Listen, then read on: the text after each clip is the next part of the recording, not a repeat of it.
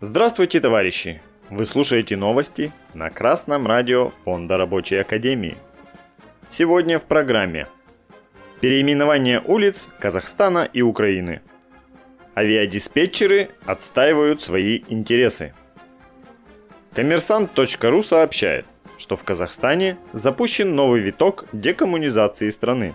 В период до 2025 года правительство решило убрать советские названия трех тысяч улиц и населенных пунктов.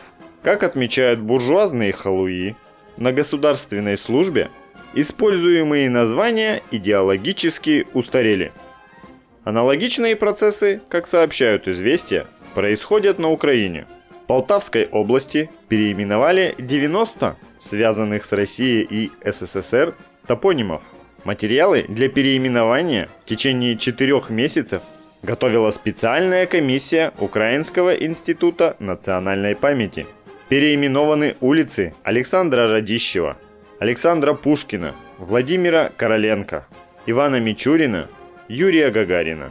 Имена князя Александра Невского, писателя Николая Островского, героев Великой Отечественной войны Лизы Чайкиной и Александра Матросова – объявлены элементом пропаганды. Заявление об идеологическом устаревании не более чем буржуазное, гнилое пустословие. Финансовый капитал США жаждет стереть память об общности культуры, дружбе народов, трудовых подвигах, о выигранной войне, о полете в космос. Шовинистам не дают покоя поколение борцов за дело рабочего класса, за коммунизм. 7 февраля Руководство государственной корпорации по организации воздушного движения в РФ решило приостановить найм работников. А уже 9 и 10 февраля Пленум Президиума Федерального профсоюза авиадиспетчеров России признал необоснованными такие решения и действия руководства. Призвал потребовать у генерального директора отменить необоснованное ограничение найма предлагает работодателю изыскать другие способы сокращения расходов, не затрагивая фонд оплаты труда. В частности, сократить расходы на необоснованные дополнительные медицинские обследования работников в сторонних организациях, которые лишь увеличивают цены на оказание медуслуг.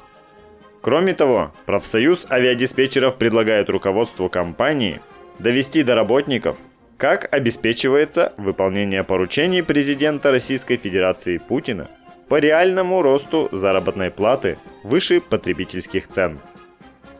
Предлагаемые руководством решения о приостановке найма не обоснованы. Исходят из желания сэкономить за счет работников. Подготовка новой смены профессионалов для развития авиационной отрасли требует людей и времени – больше тысячи специалистов ушли в прошлом году на пенсию. А чтобы стать высококвалифицированным специалистом, нужны годы.